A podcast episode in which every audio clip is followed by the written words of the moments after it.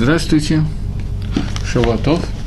Мы находимся в 45-м уроке по Твиле и разбираем сейчас такой момент, э, поскольку у нас накануне Тишибиава мы находимся, очень, очень скоро начнется Тишибиав, то я хотел, правда, еще есть неделя, но тем не менее я хотел обратиться к Брахе Рушалаем, который мы уже проходили, и немножечко в Брахе Рушалаем обсудить также вставку, которая делается на Тишбях. Вставка эта в Брахе делается во время молитвы Минха. Не в Шахрис и Мимарев она не делается. Вообще все тфилот Тишбява – это достаточно длинная, немножко, может быть, даже занудная процедура. Но начнем с этого – в Лирушалайме Реха Брахамим Ташуф. Браха, которой мы молимся внутри Шманестра, мы ее подробно обсуждали. В Лирушалайм город твой, милосердие вернись. Ватишкон Бетахо Кашер Дибарта. И посели там свою шехину, свое божественное присутствие, как ты об этом говорил. Овне Атобе Короби Меня Беньялойлом. И построй его ее в скорости в наши дни, Биньян Улам вечным строением. В Кисе Давид Мирала Тахотахин. И Кисе, престол Давида в скорости в нем восстанови. В этом месте делается вставка на Иерушалаем, которая находится обычно внутри, под чертой в каждом сидре, Нахем. Нахем Гашем Алакейну – это Авелей Цион. Э, Нахама – это, я не знаю, как точно перевести, Михума Велим, Нахама – это успокоение, утешение. Утеши Всевышний Бог наш Авлей Цион, э, скорбящих Циона, в это Авлей Иерушалаем, и скорбящих Иерушалаема, Вейдгаир Гавила Вехрева. И город, который находится в Вавилуте, в скорби и в разрушении. Вабузуя Вашимама, которая безуй, безайон, это пренебрежение, Вашимама, униженная, э, Шимама – это э, Шамем – это пустой. Гавилами Блибанейха, которая в скорби без своих сыновей – Вехарава мимо Анатейха. И она, Харева, она находится разрушена от своих источников, от своих всего. А Квада, которая находится в безайоне от своего ковода, Шимама Эн Ешев, и Шимама пустая от того, что нету того, кто в ней живет.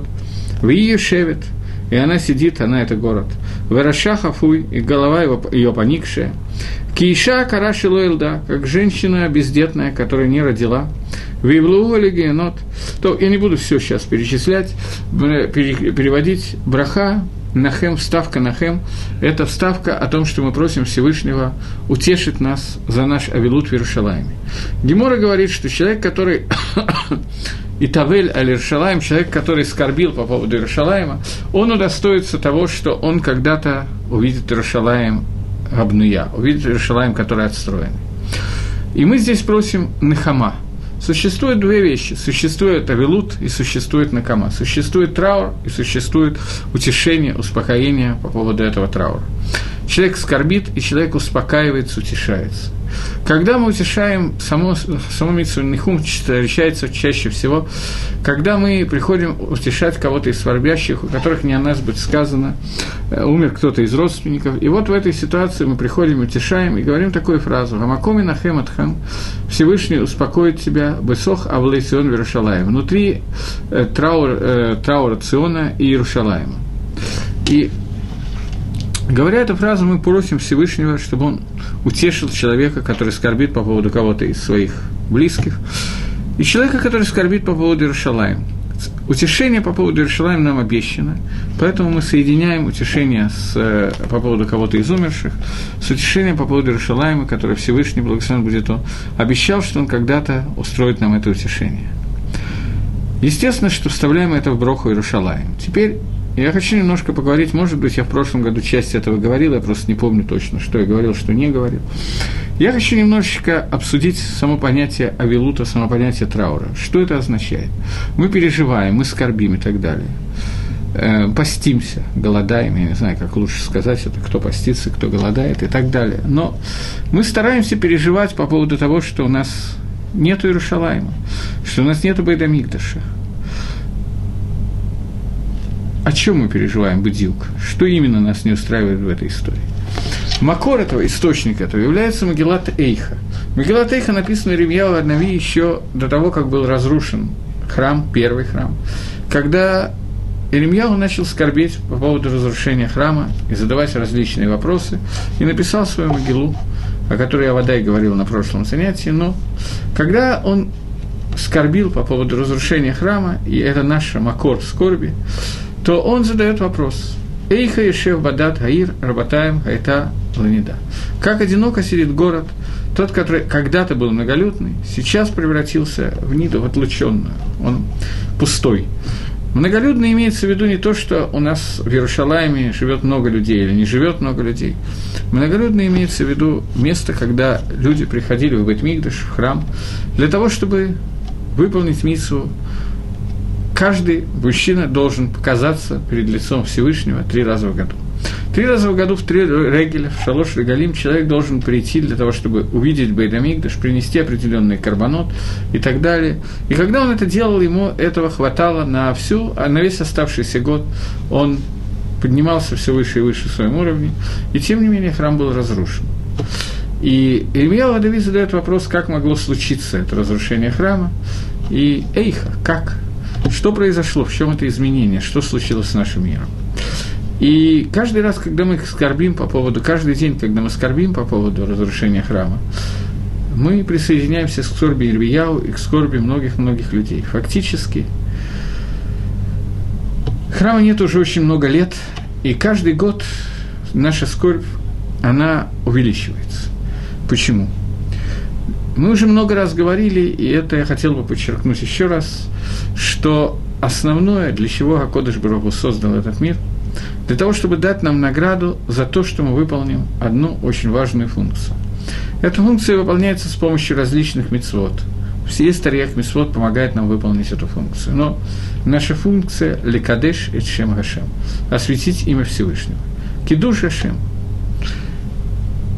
Когда существует храм, когда существует шехина, когда мы ощущаем Творца, то в этот момент Кидуш Гашем находится на очень высоком уровне. В тот момент, когда храм разрушен, начинается такое понятие, которое называется хилуль Гашем, осквернение имени Всевышнего. Что такое хилуль? Слово хилуль происходит от слова лихалель халаль. Халаль на современном иврите – это космос. Место, которое пустое. То место, которое пусто от ощущения Творца – это халаль. Хилуль Гашем – это место, где нету Всевышнего. Гемора задает вопрос, что такое Хилуль Ашем, и приводит несколько примеров того, что называется Хилуль Ашем. Один из примеров, говорит один из Амараем, я не помню имени, он говорит о том, что Хилуль Гашем – это если я пройду четыре ама без тфилин.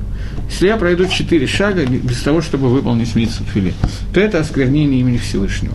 Понятно, что это говорит Амор очень высокого уровня, и для него целых четыре амы без тфилин – это Хилуль Ашем – но, тем не менее, он объясняет этот мусак. Мусак, который означает место, время, которое, в котором отсутствует ощущение кидуша Шем, ощущение соединения со Всевышним. Каждый год, когда у нас нет храма, мы увеличиваем Хилуляшем. Понятно, что храм был разрушен за несколько аверот первый храм, за основном одно аверу второй храм. Понятно, что каждое поколение, в которое храм не был восстановлен, оно повинно во всех тех оверот, которые были в мире, из- из-за которых храм был разрушен когда-то, но скорбим мы немножко по другому поводу. Икор нашей, нашего авилута, нашей скорби – это переживание по поводу того, что не проявляется Творец в этом мире. Вот это отсутствие проявления Творца – это то, что, из-за чего мы должны скорбить в этом мире. Это митсва Авилута Лерушалаем. И это очень нелегкая миссия, потому что человек, у которого все хорошо, все в порядке, он не чувствует, у него нет многих переживаний по поводу того, что Творец плохо проявляется в этом мире. У него-то, слава Богу, все бля и нора, чтобы не сглазить, замечательно. Человек, которого плохо в этом мире, он переживает по поводу своих несчастий. У него просто нет силы, времени переживать еще по поводу несчастья Иерушалаема, несчастья Всевышнего, Хилуль Гашема и так далее. Поэтому в результате мы имеем то, что мы имеем один раз в году, 17-го Тамуза по Тишебяв, у нас есть дополнительная митсва. Понятно, что надо делать каждый день, помнить о Иерушалайме. У нас есть дополнительная митсва, дополнительная заповедь. Дарайса, Дарабона – это сложный вопрос. Помнить о Иерушалайме. Каждый день, когда мы э, едим, если мы говорим Беркат Амазон, то, по идее, нам нужно сказать псалом. Аль-Нагород Бавель, Шам Ешавну Гамбахину Безахрену Цион. На реках Вавилона мы там сидели и также плакали, когда вспоминали от Циона. Аль-Равим Патахат Алину Кинратейну. На ветке аравы дерева мы повесили там наши кинород, наши скрипки, лира, я не знаю, что это такое. Кишам Шаэлну и Шевну Деврейшир, потому что там от нас потребовали, чтобы мы спели наши песни. В Эталалена Тимха, и вы исполнились радостью. Ширу Лану Мишерцион, нам сказали, это Вавилоняне сказали левитам, когда взяли а, Израиль в изгнание, в первое изгнание в Бавель, они сказали, спойте нам те песни, которые пели в Ционе, спойте нам те песни, которые пели в Бедамигдаше. Э, их наши Шир Гашем Радмат. Как мы можем петь чужие песни, э, э, песни Всевышнего на чужой земле? И Мишкахех Иерушалаем Тишках имени. Если мы забудем тебя, Иерушалаем, то пусть забудет меня моя десница, моя правая рука Всевышний. Тидбак лошани лахики. Пусть прилепнет мой язык к моему небу, верхнему небу. Имло эскарахи, если я тебя не вспомню. Имло элэт Иерушалаем Арош Симхати, если я не воздвигну Иерушалаем впереди всей своей симхи. Схор Гашем Левнея дом. Помни Всевышний о сыновьях дома. Это Йом Иерушалаем. О дне Иерушалаеми. А Амрим Ару Ару. Те, которые говорят, проснитесь, проснитесь. Ада и Содба. И так далее. И Мишкахех Иерушалаем Тишках имени. Если я забуду тебя, Иерусалим, пусть забудет меня Всевышний. Это псалом, который был написан Давидом Амелахом до построения храма который рассказывает о том, что произойдет после построения храма. Давид Амелах Банавиют видел то, что произойдет, и видел то, как левиты, которых, от которых потребовали, чтобы они пели песни Циона, Алядмат Нахер на чужой земле, отрезали себе пальцы, повесили скрипки на, на деревья и отрезали себе пальцы для того, чтобы они не могли петь, чтобы они их не могли заставить спеть эту песню. Песни Всевышнего, Алядмат Нахер. Это Мисурат Нефиш, это пожер... самопожертвование. Самопожертвование связано с тем, что они понимали, что такое Шир Берушалаем, Шир, песня в храме, и что это не шаях. В Бавеле это не, не имеет никакого смысла, не имеет никакого, это невозможно. Рейшлакиш в Геморе говорит о том, что Лой Мале Адам Схок Пину Баламазе. Нельзя, чтобы человека наполнялись уста смехом в этом мире. Шинамар. И дальше приводится посук тоже из э, псалма, который мы читаем э, в э, сейчас, секундочку, который мы читаем там же, э, в Ширамалоте, Аз Емела Схокпину. Когда у нас дни, когда не считается Тахнун перед Берхадом Азоном, мы читаем Шира Маалот Бешув Гашем Эс Шивасин Аинуки Халми. Песнь восхождения во время, когда возвращал Всевышний Цион, нас Цион, и мы были кехалми, мы были как во сне – Аз емела схок пину. Тогда наполнит схок, смех наши уста, олшане нурина, и наши уста радостью. Аз емеру багаим, неважно. Тогда скажут среди народом Гигдель Гашем Ласот и Мело, что очень сильно, велико сделал Всевышний с этими народами. Здесь сказана фраза «Аз и Мело Схокпину». Тогда наполнится смехом наши уста. Говорит Ришлаки, что из этого посука мы учим, что человеку запрещено смеяться в этом мире. Просто смеяться запрещено, Абаламазе поскольку весь смех наш должен остаться только после Геулы. Так, как сказано, «Ас Емелу», «Аз Емелу Схопкину», тогда наполнится. И об этом же говорит имя Ицхак. Авраам назвал Ицхака Ицхак, от слова «цхок». Он будет смеяться. Когда будет смеяться? Не сегодня. Он будет смеяться, когда наступит Геула. Цхок, Рина, Симха – это все вещи, которые лемайса невозможны в этом мире. Невозможно только по одной причине, потому что мы должны помнить о трауре о Иерушалайме. Хочу сказать несколько слов о том, как мы не в эти дни, а вообще всегда должны соблюдать траур о Иерушалайме. Сегодня многие из этих венгагим не соблюдаются. Первое, что я хотел сказать, это когда человек строит дом, в тот момент, когда дом строится, он должен над входом, или так, чтобы, войдя в дом, сразу же бросалось в глаза, оставить часть стенки ама на ама, локоть на локоть, не заштукатуренный, для того, чтобы были видны кирпичи строительные и так далее, не законченный биньян, для того, чтобы не законченную постройку, для того, чтобы, войдя в дом, он сразу же видел это и вспоминал о том, что Иерушалаем не построен, не достроен. До тех пор, пока не будет построен Бедамикдаш, мы должны сделать эту вещь в любом еврейском доме в виде траура, который по Иерушалаему. Первый траур, который делается независимо от этих дней. Второй, когда мы э, женимся, человек, который женится, он есть такой радостный момент во время свадьбы, он разбивает бокал, и все, время, все начинают дружно кричать «Мазальтов, Мазальтов», радостно, я тоже кричу. К Макор этого источника этого, это Гемора. Гемора, когда на свадьбе, по-моему, Арзутры, э, на свадьбе его сына, гости очень радовались, веселили, веселились, веселились и веселили молодых. Он взял дорогущую вазу, разбил ее и сказал, что «Имишкаха Херушалаем, если я закончу тебя, э, забуду тебя, Иерусалим, то пусть забудет меня Всевышний». И гости разошлись, они поняли, что они не выполняют заповеди переживать по поводу Иерусалима, и они быстренько убежали. У нас сегодня, к сожалению, э, этого не делают. Мне задается вопрос, достаточно ли покрасить на стене квадрат другой цвет, если уже заделал стену? Нет, недостаточно. Нужно соскоблить штукатурку. Не краску, а штукатурку. И краску, и штукатурку, так, чтобы дойти до какой-то шихвы, до какого-то прошлого слоя. Не обязательно до камней строительных, это иногда просто невозможно сделать физически, но так, чтобы это был кусочек соскобленный, чтобы это было видно. Покрасить другой цвет невозможно, не, недостаточно. То. Э, это вторая, вторая вещь, которую я говорю про траур, это то, что во время свадьбы, самое радостное событие, разбивается стакан кос для того, чтобы мы вспомнили о Иерушалайме. Та, также во время свадьбы сжигается немножечко бумаги, и на голову жениха, сюда вот на место надевания твилин, кладется немножко пепла. Потом шляпу сверху надевает. Но, тем не менее, пепел кладется для того, чтобы жених помнил о Иерушалайме, о том, что он был сожжен. Также мы кладем этот пепел перед Тишебиавом, сейчас мы дойдем до этого. Другая вещь, которая очень мало людей выполняет, я не знаю, кто выполняет, кто нет, но это не всак в Мишне Бруре, приводит Маген Авраам, приводит Лахалаха, такая книга Мишна Брура, которую, в общем, обычно мы соблюдаем. Э-э- запрещено слушать музыку, не только в эти дни, а всегда.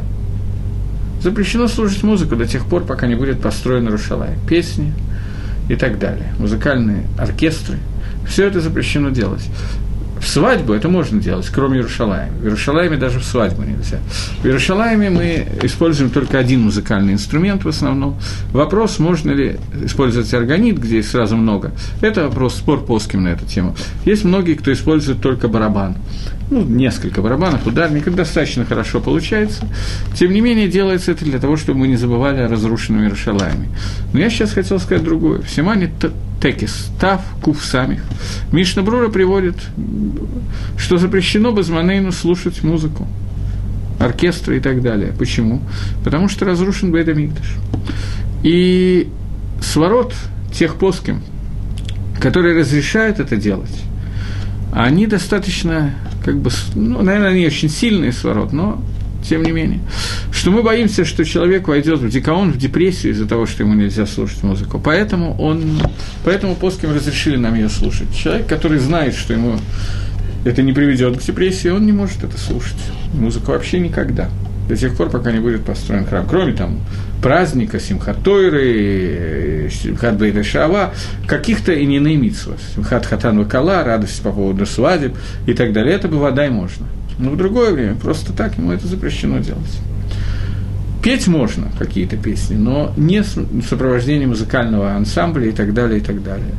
То я еще раз говорю, что очень мало кто соблюдает это, но тем не менее, такая галаха приводится в Шульханорах. Из-за того, что мы слабое поколение, не в состоянии делать, есть какие-то гетры, есть какие-то вещи, которые могут разрешить. Но, по крайней мере, понять, насколько мы должны переживать по этому поводу, это мы должны понять. Э, мне задают вопрос, верно ли еще на столе надо место оставить, куда не ставить приборы, кроме субботы и йомтов. Этого я не знаю, такой галахи, но э, не ставятся лучшие э, приборы на стол, включая субботу и йомтов, не ставятся лучшие приборы на стол, за исключением пейсов для того, чтобы напоминать, что лучше мы не оставим на стол, для того, чтобы напоминать относительно того, что мы находимся в изгнании, у нас нет Иерушалайма. Эту галаху я знаю, вторую, то, которую вы написали, я не встречал. Смотрите, эти галахот не, нельзя сказать, что безумно хорошо соблюдаются, скажем так. Но тем не менее, хотя бы проиллюстрировать какие-то вещи мы должны для того, чтобы понять, что такое авилут, что такое траур. Начиная с 17-го Тамуза начинаются Беном Царим. Это совсем тяжелые дни. Дни, когда длилась осада Иерушалаема, три недели, на которые Рабонан Газру определили определенный экзерот, определенные дополнительные вещи. Эти три недели мы не слушаем музыку, мы не стрижемся, не бреемся и так далее. Э, не женимся. В эти три недели можно делать русин, договариваться о свадьбе и так далее, но саму свадьбу не делают. Начиная с э, первого ава, с Рошхода Шаф, то есть сейчас, у нас появляются дополнительные ограничения. С Рошхода Шаф нельзя стирать Нельзя надевать свежепостиранное белье, кроме нижнего белья, его обычно плоским разрешают. Если человек не успел, что обычно делается? Понятно, что человек не может ходить в одной одежде в течение 9 дней, то есть не очевидно, что не может, но обычно это не принято. Что делается для того, чтобы избежать это? Мы берем одежду, если мы берем одежду и надеваем ее на полчасика в течение предыдущих дней.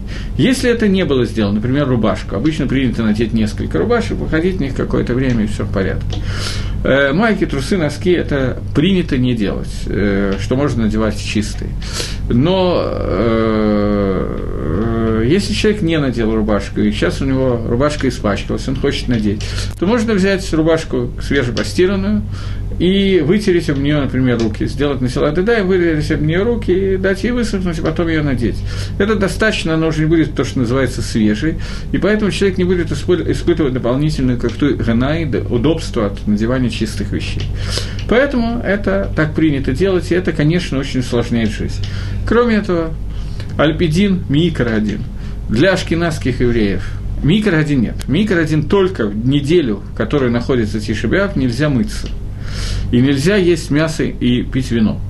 Ашкенадские евреи приняли на себя обычаи, сефардские его не приняли, сефардских так и осталось. Все ашкенадские общины приняли на себя обычаи со времен Решоним, Роша и так далее, что начиная с Рошхода Шафи до Тишебиава мы не пьем вина, не едим мясо, том числе куриного мяса, кроме случая, когда это нужно для здоровья, беременность, болезни, кормление и так далее, это я не обсуждаю.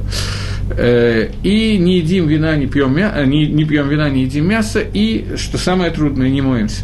В течение 9 дней перед шаббатом нужно, обязательно нужно помыть голову, руки, лицо и ноги горячей водой, но без мыла. Можно мыть долго, но без мыла. И остальное тело, в общем, не моют. Поскольку многие из нас находятся в состоянии, которое называется сегодня истанис, то есть человек, который настолько привык к регулярному мытью, что это для него делается неверо- невероятный царь, невероятно, ну, очень тяжело, то поэтому очень многие с этим облегчают. Но микро один принято этого не делать. Все это сделано для того, чтобы человек вошел к Тишебяву, и ему было плохо. Никто не хочет, чтобы ему было хорошо. Поэтому человек, который хочет облегчить, он должен учесть, что всем плохо. Я не говорю, что не надо, я не отвечаю сейчас на вопрос Галахи, но нам это так она это рабоним сделана, для того, чтобы человек ощущал, переживал, чувствовал разрушение храма, чувствовал на всех уровнях, в том числе, что ему немножко чешется здесь, там и тут. В вульгарном таком смысле этого. Э, что я могу сказать? Гдайгу Байдамидраш, говорит Рабиши, Байдамигдаш, говорит Рабишиман в Геморе, Рабишин Барихай говорит в Талмуде, стоит он того Байдамигдаш, чтобы за него Ли Тавель находиться в Авилуте, скорбить за него один раз в году. Лемайсу я вам сказал о том, что сколько по Байдамигдашу должно быть много раз и много дней в году. Но существует один период, который все сделано для того, чтобы мы переживали по этому поводу. Пять несчастий случилось с нами в Тишебиав. Тишебиав – это день, когда был разрушен храм. Пять несчастий случились с нами в Тишебиав. Не знаю, восстановлю ли я сейчас все пять, но первое из них – это то, что Мираглим, разведчики, которые ходили для того, чтобы разведать Эрицесрой, пройти по Эрицесрой, они вернулись в Тишебиаф и сказали, что мы не можем захватить эту землю, и весь народ поднял плач и отказались войти в Эрицесрой. Из-за этого была сделана Гзейра, распоряжение, что народ Израиля не войдет в Эрицесройль, и было гзерно 40-летнее изгнание в пустыне, после чего в был разрушен первый, потом второй храм – даже без Манейна, даже в наше время есть много несчастий, которые случалось в Тишебиав. И Рабонан Медеврей Кабола Медеврей Навиим установлен пост 9 числа этого дня. А Раби Йоханан сказал, что если бы он был в то время, когда устанавливали этот пост, он бы установил пост на 10 число. Почему? Потому что 10 числа храм был подожжен 9 вечера и горел все 10 число. Но поскольку установили идем мы за началом несчастья, за, за тем временем, когда храм подожжен, то поэтому просто установлено 9 ава. Но, тем не менее, 10 ава, хотя нам можно кушать, мы продолжаем скорбить, мы не стираем, не моемся до полудня. После полудня все, траур окончен. Не означает, что мы начинаем радоваться, но траур как таковой окончен. Этот траур нужен только для одной вещи. Для того, чтобы мы помнили о Иерушалайме и ставили Иерушалайм во главе своей радости, для того, чтобы Акодыш Барагу имел возможность заплатить нам за это и дать нам Нехаму. Нехаму – это, как я сказал, утешение. И это та вставка, которую мы вставляем здесь, в Браху Иерушалайм, на исходе Тишебиава, после полудня, когда мы молимся Минху.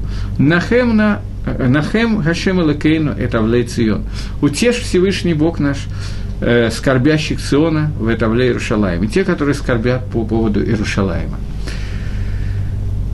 Я еще раз говорю, что человек, который скорбил по поводу Иерушалаема, он удостоится того, что он увидит Иерушалаем Батифрата. Он видит Иерушалаем, его восстановление, его красоте и так далее. Он удостоится увидеть Шехину. Как это произойдет, что это, понятно, что мы немножко обсуждали на уроках, но, тем не менее, я сказал вам, что основная скорбь, которая у нас должна быть, это не только то, что не существует такого красивого здания, сделанного из мрамора и еще чего-то сине-белого, как голубая волна, невероятно красиво, построенная царем Иродом, или еще какие-то вещи. Мы скорбим по поводу того, что существует, и даже не только по поводу того, что Шехина находится в изгнании – Шехина, божественное присутствие, находится в изгнании, и бывает, что об этом надо скорбить. Но икор нашей скорби – это то, что Митхалель Шем Хашем, оскверняется имя Всевышнего. Когда-то, за много времени до разрушения храма, Акодыш Бараву сказал Маше, что за то, что евреи так ропчат, делали золотого тельца и куча всяких мерзостей, которые делались в пустыне, сказал Всевышний, что я не введу их в Эрицесрою, я их убью всех в пустыне, а из тебя, Маше, я сделаю народ, который войдет в Эрицесрой. Ответил ему Маше, что скажут египтяне, что Бера, Ра – это зло, и Ра – это название звезды. Под плохой звездой вывел Всевышний Израиль из Египта, и потому что у него не хватило сил, поэтому он не ввел их в Эрицесрой. Маширабейну говорит Творцу, что посмотри, что ты хочешь сделать. Ты сейчас уничтожишь весь Израиль. Насколько Итхалель Шем Гашем, насколько осквернится твое имя Всевышний – Сказал ему Всевышний, я из тебя сделаю народ. Хилуль Гашем – это вещь очень страшная. Но Хилуль Гашем, если для одного Шем Митхалель, но бы Икар, для того, для кого нужно, оно Миткадеш, а для тебя это имя осветится, из тебя произойдет там Израиль, то тогда этот Хилуль Гашем оправданный, сказал Творец, и я могу это сделать. Сказал, Всевыш... э, сказал Маше Всевышнему, если ты оставишь их живых, Амисраэль, ну так, если ты их прощаешь, хорошо. Вы им ло, Махкани Мисифрейха. А если нет, сотри меня из своей книги. На первый взгляд, я помню свое ощущение, когда я впервые понял эту фразу, перевод этой фразы, я не помню, когда это было. Я был не сильно грамотным товарищем, мягко говоря. Вот, мне показалось, что Маширабейна просто немножечко шантажирует Всевышнего. Если ты выведешь их в Эрицесроль, отлично. Если нет, то стирай меня тоже из книги. Я не, не согласен, я и все. И мне это показалось немножко странным. Потом я увидел через какое-то время, думаю, что не через один год, что этот вопрос задает Раф Деслер. Раф Ильяу Деслер в книге «Мехтав Мильяу» задает вопрос, что означает этот диалог между Творцом и Маширабейну. И говорит, что Творец сказал Маширабейну, ты боишься того, что произойдет такой хилур Ашем, такое осквернение имени Творца, что египтяне скажут, что Бера в плохости, из-за из неумения, из-за того, что Всевышнего не хватает силы. Это Хилуль Хашем, это осквернение имени Творца. Ответил ему Хашем, что нет, не надо бояться этого осквернения имени Творца, потому что в тебе осветится имя, имя Творца. Маширабейну сказал это верно. Если есть один человек на земле, для которого есть кидуш Хашем, то любой Хилуль Хашем может иметь смысл. Но даже я не могу выдержать этого кидуша Шема. Когда я единственный, кто буду понимать твой замысел, такого кидуша Шема я не могу выдержать. А если так, то этот кидуш Шем бессмысленный, и нет смысла в даровании Тора народу Израиля. Все. Сотри меня из своей книги. Маширабейну не кокетничал и не шантажировал Творца. Он говорил так, как он понимал, я не могу выдержать такого хилуль Хашема. Это такой хилуль, который не может выдержать ни один человек. И Хакодыш Барагу услышал его. И Амисраэль, как мы знаем, вошел в Эрицесрой и так далее. Но вот Ирмияу Нави говорит о том, что еще немножко и будет разрушен храм. И во время этого разрушения храма произойдет колоссальный Хилуль Гашем, подобного которому не было, наверное, со времен Маширабейну, когда евреи сделали Эгеля Загав, и когда они сказали, что они не войдут в Эрицесрой, с тех пор не было ничего подобного. И говорит Ирмиягу Эйх, Эйха, как может сидеть город, некогда многолюдный, город, в который приходили люди для того, чтобы соединиться с Творцом, с Шехиной. Теперь все, он отделен, не да, он выброшен в сторону. Как это может существовать? Какой смысл существования этого мира, если Иерушалаем пустой? Шамама. Это вопрос Ирмиягу к нам, фактически. Эйх, как возможна такая ситуация? Как возможен такой Хилуль Ашем? Переведем это на тот язык, которым мы, мы уже начали пользоваться. Как мир может выдержать этот Хилуль Ашем? Мы сказали, что Хилуль Ашем мир может выдержать только в лицорах Кидуш Ашем, только ради освящения имени Всевышнего. Поэтому вопрос Ильмияху, где здесь находится освящение имени Всевышнего? Как может имя Всевышнего осветиться тем, что Шехина уходит в Галут, тем, что храм разрушается? Эйх! Он не просто спрашивал, он его это волновало, скажем так. Нас не очень в основном, даже когда мы метаблим или Рушалай.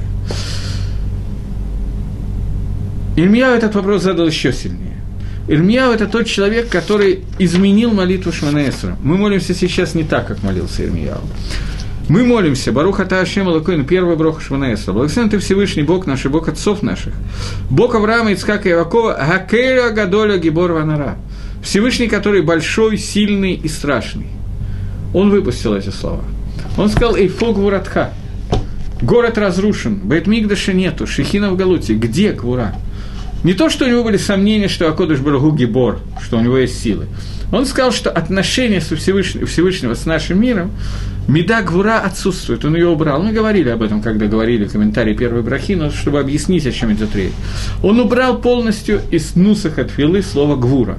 Почему? Потому что Гвура не проявляется. Проявление Всевышнего в этом мире, Гвура в этом проявлении исчезла.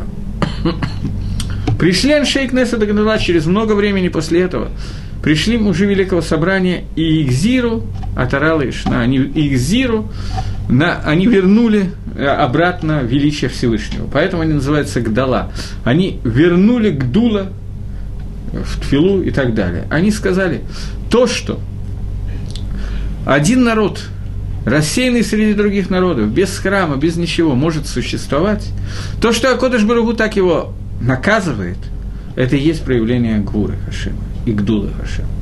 Таким образом, появились люди, которые увидели кидуш Хашема, освящение имени Творца, в том Хилуль Хашеме, о котором говорил Ирмияву. Фактически они нашли ответ на вопрос Эйха, как. Но что это за ответ? Много-много времени назад, за долго до того, как Ирмияу сказал Эйха, это Эйха было сказано другим человеком, человеком по имени не человеком, это было сказано Творцом. Первый раз Эйха было сказано, когда Акодыш Барагу обратился к Адаму и сказал «Аека, где ты?» И Адам сказал «Я спрятался».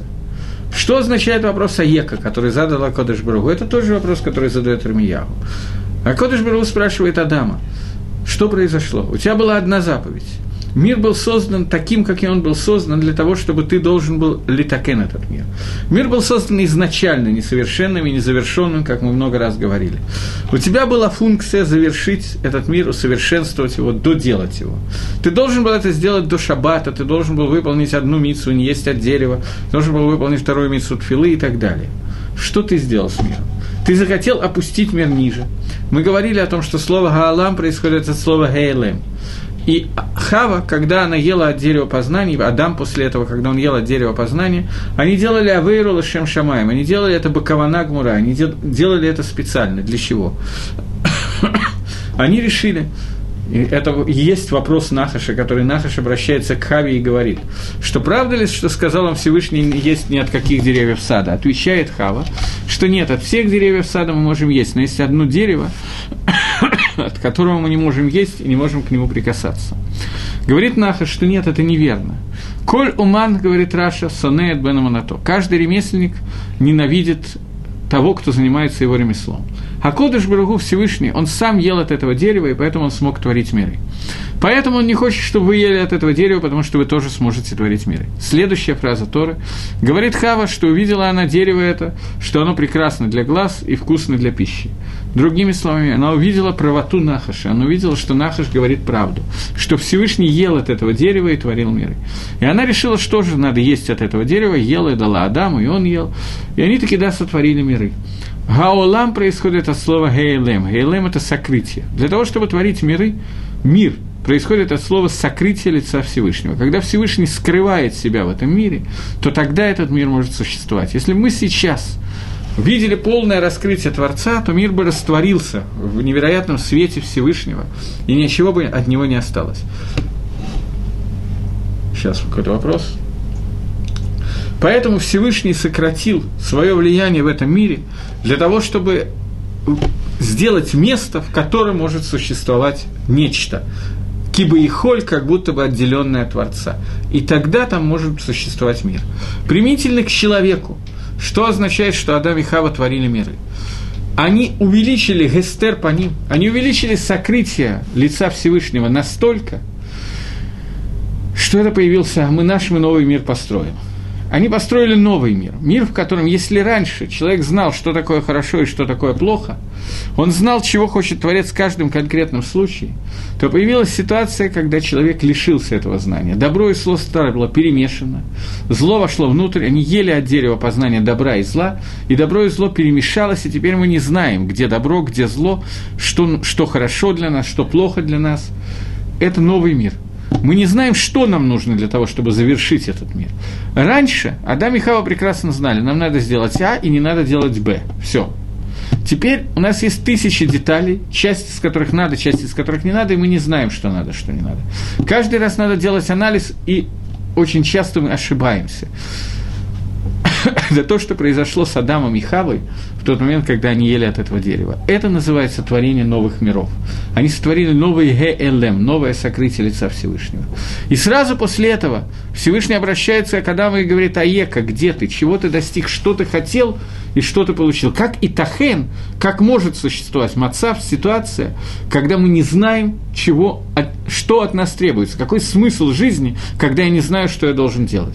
Это Аека Эйх – это вопрос, который задает Гакодыш Баругу Адаму, и через много лет после этого Ильмияу Анови продолжает этот вопрос, задает этот же вопрос в той же самой интерпретации. Он говорит, у вас было все, После того, как Адам и Хава ели от дерева познания, ситуация изменилась. Мы не знали, что от нас требуется. Это продолжалось до Авраама, Ицхака, Якова, Маше до дарования Торы. В тот момент, когда была дана Тора народу Израиля, в этот момент спустился такой тикун, что нам объяснили, что нам нужно, что нам нельзя. Все. Все вернулось обратно. Тора – это Эцхайм, которая дала нам возможность литакен, то авейру, которое сделал Адам и Хава. И мы поднялись на уровень человека до того, как он ел от дерева познания добра и зла. Киани Амарти Элакиматем, говорит Бигелем. Я сказал, вы на уровне Элаким, на уровне Всевышнего, на уровне ангелов, я не знаю. Вы на уровне Адама до того, как он ел от дерева познания. Это продолжалось недолго, 39 дней. Потом мы опустились обратно. Не полностью, но опустились. Но тем не менее, после того, как вам была дана Тора, после этого у вас появился кли, инструмент, с помощью которого можно разделить на хорошо и плохо, то, чего раньше не было. Что вы сделали? Это Ирмияу задает вопрос своим Бнейдаро, своим современникам. Мы находились в ситуации, когда у нас было пророчество. В, этой недельной, в этом недельном отрывке Масай, который кончился уже, есть такой кусочек.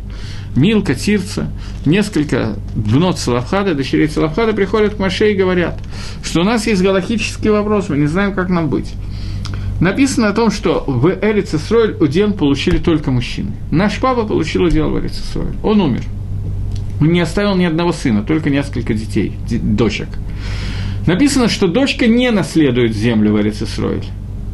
Как же быть? Кто будет наследовать землю? Если братья, то получится, что идет удел из колен. Короче, что нам делать?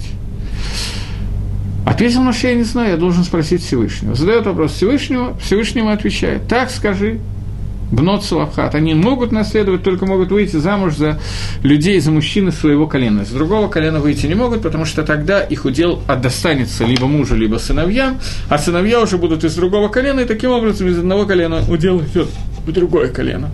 Это то, что Маше должен был ответить. Но он сам этого не знал. Ему надо было спросить Творца. Он спрашивает Творца и получает ответ на свой вопрос. Сегодня, говорит Ильяху, сегодня вы выходите в новое состояние, в состояние, когда исчезает пророчество. Миллион двести тысяч пророков и семь пророчеств пророчествовали Ам Исраилю. Миллион двести тысяч пророков и семь пророчеств. На протяжении 900, может, тысячи лет, не могу точно посчитать, неважно. Таким образом, на, за каждый, пусть тысячи лет, тысячи пророков в год в среднем получается, да? Значительно больше на самом деле, потому что были года, когда было один-два пророка, а большая часть, последние года, а большая часть времени была тьма пророков.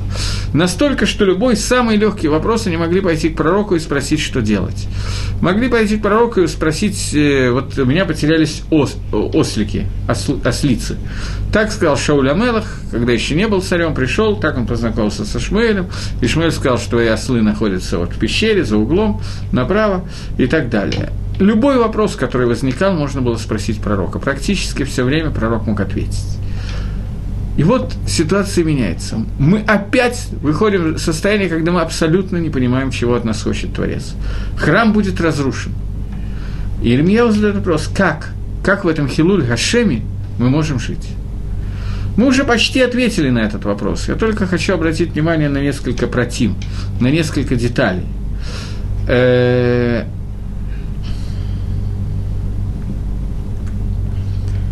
Я сказал о том, что Хилуль Хашем возможен только если есть кидуш Хашем, только если есть освящение Всевышнего. И Аншейк Несад Гадала сказали нам, что каждый день, когда существует мир, в тот момент, когда лицо Всевышнего закрыто, тем не менее – освещается имя Всевышнего, поскольку это освещение идет в другой как бы плоскости. В том, что мы видим, что за наш авирот Хашем продолжает руководить миром, наказывать нас. За наши мисвод есть какое-то награда какая-то. За то, что одна овечка не очень расторопная может выжить среди 70 волков, это и есть Гурат Хашем. За то, что Всевышний сдерживает свою, свою силу и не наказывает Рашоем и так далее. В этом проявляется Гурад Ашем. Это Кидуш Ашем, который мы видим. И это Кидуш Ашем, который мы видим значительно больше, чем мы видели его раньше. Теперь я хочу обратить внимание на одну такую вещь. Мы сравнили два Эйха. Эйха Ирмиягу и Эйха Аека Всевышнего, который обратился к Адаму Решон. Какой эффект произошел из первого Аека? Говорит Всевышний, где ты? Отвечает Адам, я спрятался. Ты ел от дерева, от которого я запретил тебе есть? Таки да, жена дала, я ел. Всевышний наказывает Адама, наказывает Хава, наказывает Нахаша, это мы сейчас не будем обсуждать. Нет, а мы обсудим, какое основное наказание, которое вошло в мир, какое изменение произошло в мире в тот момент, когда Адам ел от дерева. Мы неоднократно говорили, я помню, про Шашоне мы это говорили. Основное, что произошло в этом мире, это то, что Творец – сказал Адаму, что ты становишься смертным. В мир входит смерть. Ты перестаешь находиться в Ганедане. Ты получаешь тот гестерпоним, который ты заслуживаешь, сокрытие лица Творца, который ты заслуживаешь. Говорит Мидраш, что после этого 130 лет, 130 лет, каждый день Адам постился, за исключением ночей, в которые он ел.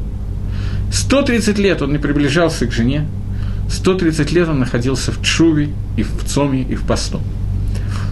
И я задам вопрос. Посты, чува, голод помогли? Что я имею в виду? Наверное, помогли. Трудно представить себе, что пост такого человека, как Адам решен, был напрасен.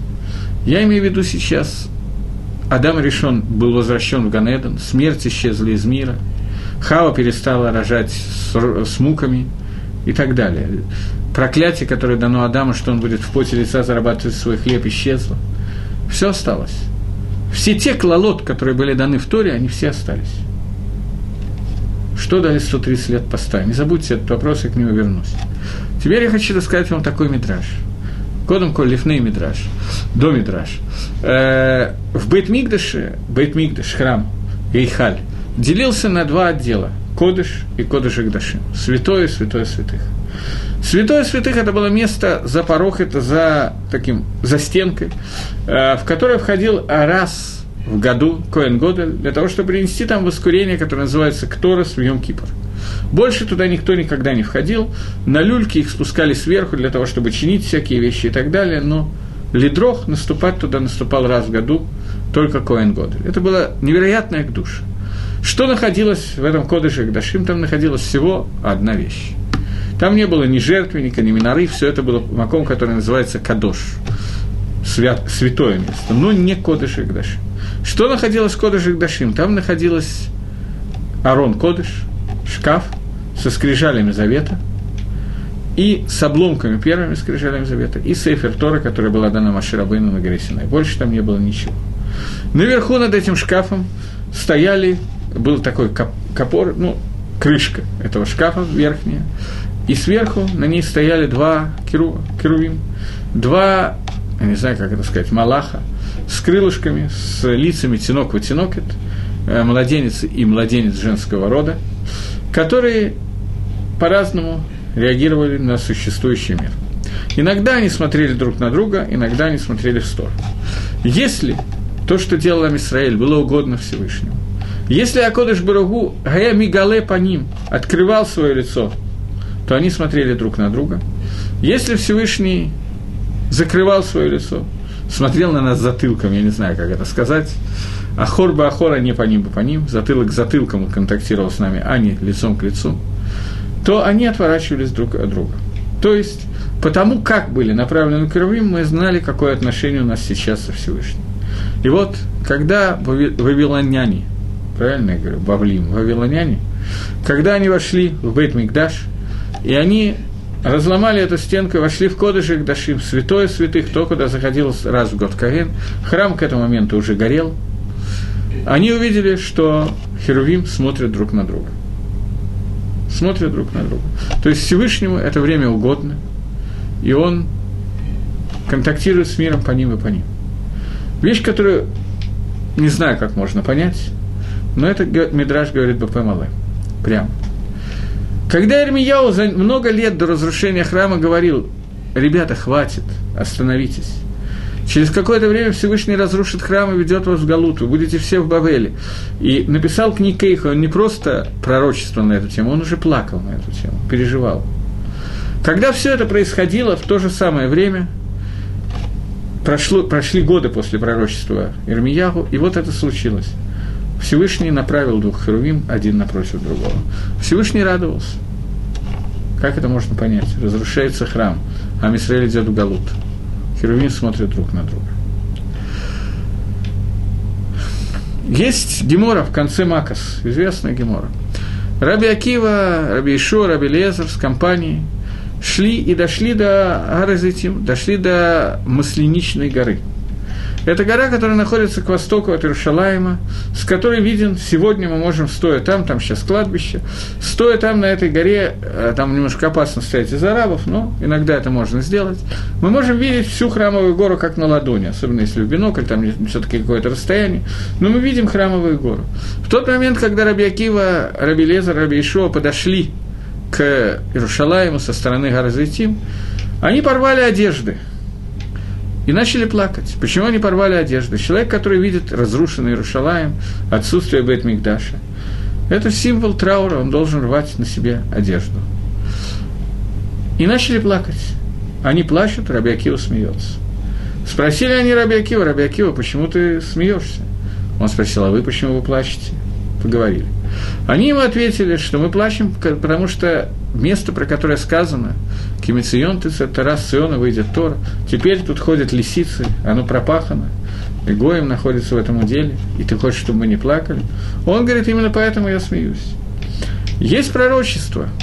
Так сказал Ури, Хити и Захария Нави. Мах, один к другому. Какая связь? Один был в первом храме, другой во втором храме. Почему они в посуке написаны вместе? Есть пророчество о том, что храм будет построен, и есть пророчество о том, что храм будет разрушен. До тех пор, пока не исполнилось пророчество о разрушении храма, Говорит Раби Акива, я мог сомневаться, что исполнится второе пророчество о построении храма. Но теперь, когда я вижу, что первое из них выполнено, храм разрушен, и лисицы ходят по месту, где раньше было Кодыш и Гдашим, святое святых, теперь я знаю, что как исполнилось первое пророчество про лисиц, так исполнится второе о построении храма. Сказали ему остальные его товарищи, на Хамтане, Акива на Хамтане. Акива ты нас утешил, ты нас утешил. Нахама, о которой мы сейчас говорим. Нахама может присутствовать утешение только когда человек что-то потерял, когда он скорбит. Без скорби невозможно лить нахем, не будет никакого утешения. В тот момент, когда исполнилось первое пророчество, оно же ведет к тому, что есть цель, тахлис, то для чего Всевышний все это делает? Это приводит к тому, что исполнится второе пророчество. Ведь разрушение храма было для чего-то нужно. Когда Ирмияу пророчествовал о разрушении первого храма, Амисраэль не верили ему. Я не знаю, можно ли так сказать, как я сказал, может, я грубо выразился, тогда вы меня простите. У Райкина была такая передача, что будем говорить можно, мягко говоря, но грубо выражаясь. Так вот, э, я не имел в виду, что весь Амисраэль отказались принять пророчество, это я загнул, конечно, но у Амисраэля были свекот, были сомнения, были надежды на то, что пророчество Ирмияху не исполнится. И вот они увидели, сбылась мечта идиота, это называется, как Новозарадан входит в Иерушалаем, разбивает топором, деревянной частью топора, разбивает ворота, они входят в храм, начинают убивать, грабить, насиловать, поджигают храм, они видят, что пророчество Иеремьяву исполнилось детально. Точно то, как он пророчествовал. А там было много пророчеств. Например, видел ли кто-то, как, дев, э, как женщины, рахманиот, милосердные женщины убивали и варили своих детей, потому что они умирали от голода это тоже исполнилось, и это тоже происходило. Просто я говорю о очень духовных вещах, что понятно, что материальные вещи там тоже происходили. В кино мы считаем по поводу того, как э, группа евреев убежала и скрывалась в пещере. И скрываясь в пещере, они умирали от голода. И вот каждый из них один раз в, на, в ночь выходил и находил какой-то труп, приносил, и они его съедали. И вот вышел, э, просто чтобы не умереть. И вот вышел какой-то молодой человек и нашел труп своего папы. И он вернулся и сказал, что я ничего не нашел. Тогда послали другого, он принес какое-то тело, они съели его, и потом выяснилось, что он ел своего папу. Вот такие вот э, приятные, я бы сказал, такие вот вещи мы читаем в течение половины дня Тишебиава. И это не может не привести к скорби. Даже человека, который не думает о духовном, а думает только о материальном, это тоже достаточно бьет по мозгам, тем не менее. И вот, когда евреи увидели, что пророчество Иеремияу сбывается, что они сделали в этот момент? Они хазру чува. Они сделали чуву. А Кодыш Барагу не оставил храм существовать. Храм был уничтожен. Гзейра уже была дана. Для того, чтобы она была дана – но эта гзера вызвала то, что Амисраэль хазру бетшува. И Акодыш Барагу принял их тшуву. Принял их тшуву прямо в Тишебиав. Поэтому э, Херувим смотрели один на другого, по ним бы по ним они находились. Потому что Всевышний в этот момент принимал Тшува Амисраэль. И это принятие Тшува Амисраэля в Тишебиав – это корень того, что когда-то храм будет построен заново. Для того, чтобы немножко более усластить эту пилюлю, храм будет построен в Тишебиав. В Тишебиав он был воздвигнут – в ту же секунду, когда был первый храм разрушен, в ту же секунду на небесах был построен третий храм. По-моему, мы это обсуждали, когда говорили про Броху Иерушалаем, но это можно еще раз сказать. Не было ни одной секунды, чтобы храма не было. Сейчас он находится на одной из ракиот, которая называется Звуль. И говорят, Ров Мифоршим, есть кто-то, кто учит в Рамбове иначе, но Ров учит именно так и даже в Рамбове, что в какой-то момент времени этот храм будет просто спущен Мины Шамаем, во всяком случае так да от Микуболи, Аризаля, Рамхаля, Гагро, также приводит Раши и Тосфос, это Мидраш Танхума, есть Рая из Пасука, и Минхас Хинух также учит Бедаат Рамбам. Есть кто-то, кто хочет из Рамбама лидоек другим способом, но Рох Мифоршин считает, что третий храм будет спущен Минга Шамаем, и он спустится, и он уже готов, он был построен, Кибаихоль, в Тишебиав, в тот же Тишебиав, когда был разрушен первый храм. Почему? Потому что наша Чува к этому привела. Но тикуним, которые мы должны сделать, литакен, все, что нам надо, литакен, исправить все, что нам надо исправить, должно занять время.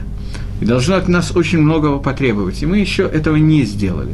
Поэтому каждое поколение, которое живет, и храм во время его не, не построен, оно повинно всех тех оверот, которые были сделаны в том поколении, когда храм был разрушен. Но, тем не менее, потенциально храм уже готов. И это сделала та чува, которая была вызвана Иеремьягу, когда он сказал это Эйха, о котором мы сейчас говорим. И вот еще одна вещь, которая случилась в Тишебя в тот же день, в Тишебя случилась еще одна вещь. Говорит Мидраш, что в тот же день был рожден Мелага Машех. Царь Машех был рожден в ту же минуту, в то же время, когда был разрушен первый храм. И он уже существует, ему надо только раскрыться, леет голод Баалам.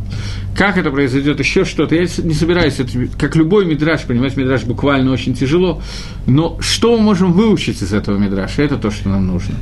Мы можем выучить из мидраша это то, что наша чува, наше раскаяние, наше понимание того, что происходит и так далее, приведет к Нахаме. Но только в случае, если у нас будет авилут, в случае, если мы будем действительно левитавель. Когда мы почувствуем, чего мы лишены, тогда нас можно линахем. Есть невозможно линахем человека, которому и так хорошо.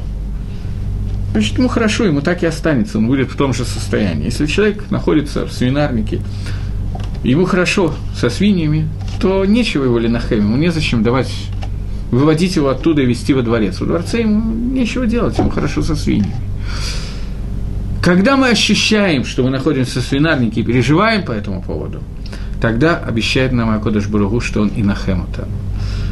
Поэтому после Тишебиава начинается новая серия Гавторот, Нахумна, после Гавторы, который читает Ишаяу, считается Вишаяу, на следующей неделе будет читаться эта автора, начало пророка Ишиау, который говорит, что мне не нужны ваши жертвоприношения и так далее, храма уже нету, все, что вы делаете, это пустое. После этого читается следующая автора через неделю, автора Нахум, а, Аль-Нахама. И это суть той брахи, которую мы сейчас разбираем, вставки в Иерушалаем, когда мы говорим, что человек, который Митавеля Иерушалаем – он из Кейли рот Иерушалаем Батеврата. И просим Всевышнего, чтобы Всевышний как можно быстрее, как можно раньше послал нам эту нахаму. Я хочу обратить ваше внимание еще на одно и на этом закончить. Я так понимаю, что у меня осталась где-то минута, поэтому я хочу сейчас побыстрее закончить. Адам решен постился 130 лет и, тем не менее, не смог ликвидировать все последствия той веры, которую он сделал. Но Акодыш Баругу создал этот мир так, что у мира есть конец – Независимо от нашего поведения, как бы плохо мы себя не вели, тем не менее, мы знаем, что Акодыш Барагу приведет мир в то состояние, ради которого он был создан. И это шорышем этого могут быть две, два, две вещи. Либо полная наша чува, Йом Кипр, и мы это обсуждали, либо Тишебиав. Этот шува, но шува такая, что только Аль-Едей и Сурим Нараим, страшных несчастий, которые происходят с нами сегодня и так далее, разрушение Иерушалайма, то, что все идет, только посредством этого мы сможем леагил и тахлис, прийти к тому, для чего это было создано. Об этом говорит Мидраш, что Машех придет, Эндемен Довид Ба Эла Бедор Шиколо Хаяфа Коло Захай. Машех не придет, а только в поколении, которое либо все достойны, либо все хаевим. Все достойны – это Чува, Шорош Кипора. Все хаевим – это Тишебиав и Сурим – так вот, есть два метода привести в этот мир Машеха, и в любом случае он будет привезен. Но не дай нам Бог дожить до того времени, когда Машех Идгале Бешорош Тишебиав, Бешорош и. Поэтому даже в Тишебиав мы можем лахзор Батшева и постараться сделать так, чтобы Идгалут, Геулы и Нахама пришла нам в Медат Рахами, не Медат Дин. С чего я вам желаю, Цом Каль, и постараемся провести Тишебиав как можно лучше. Всего доброго, до свидания.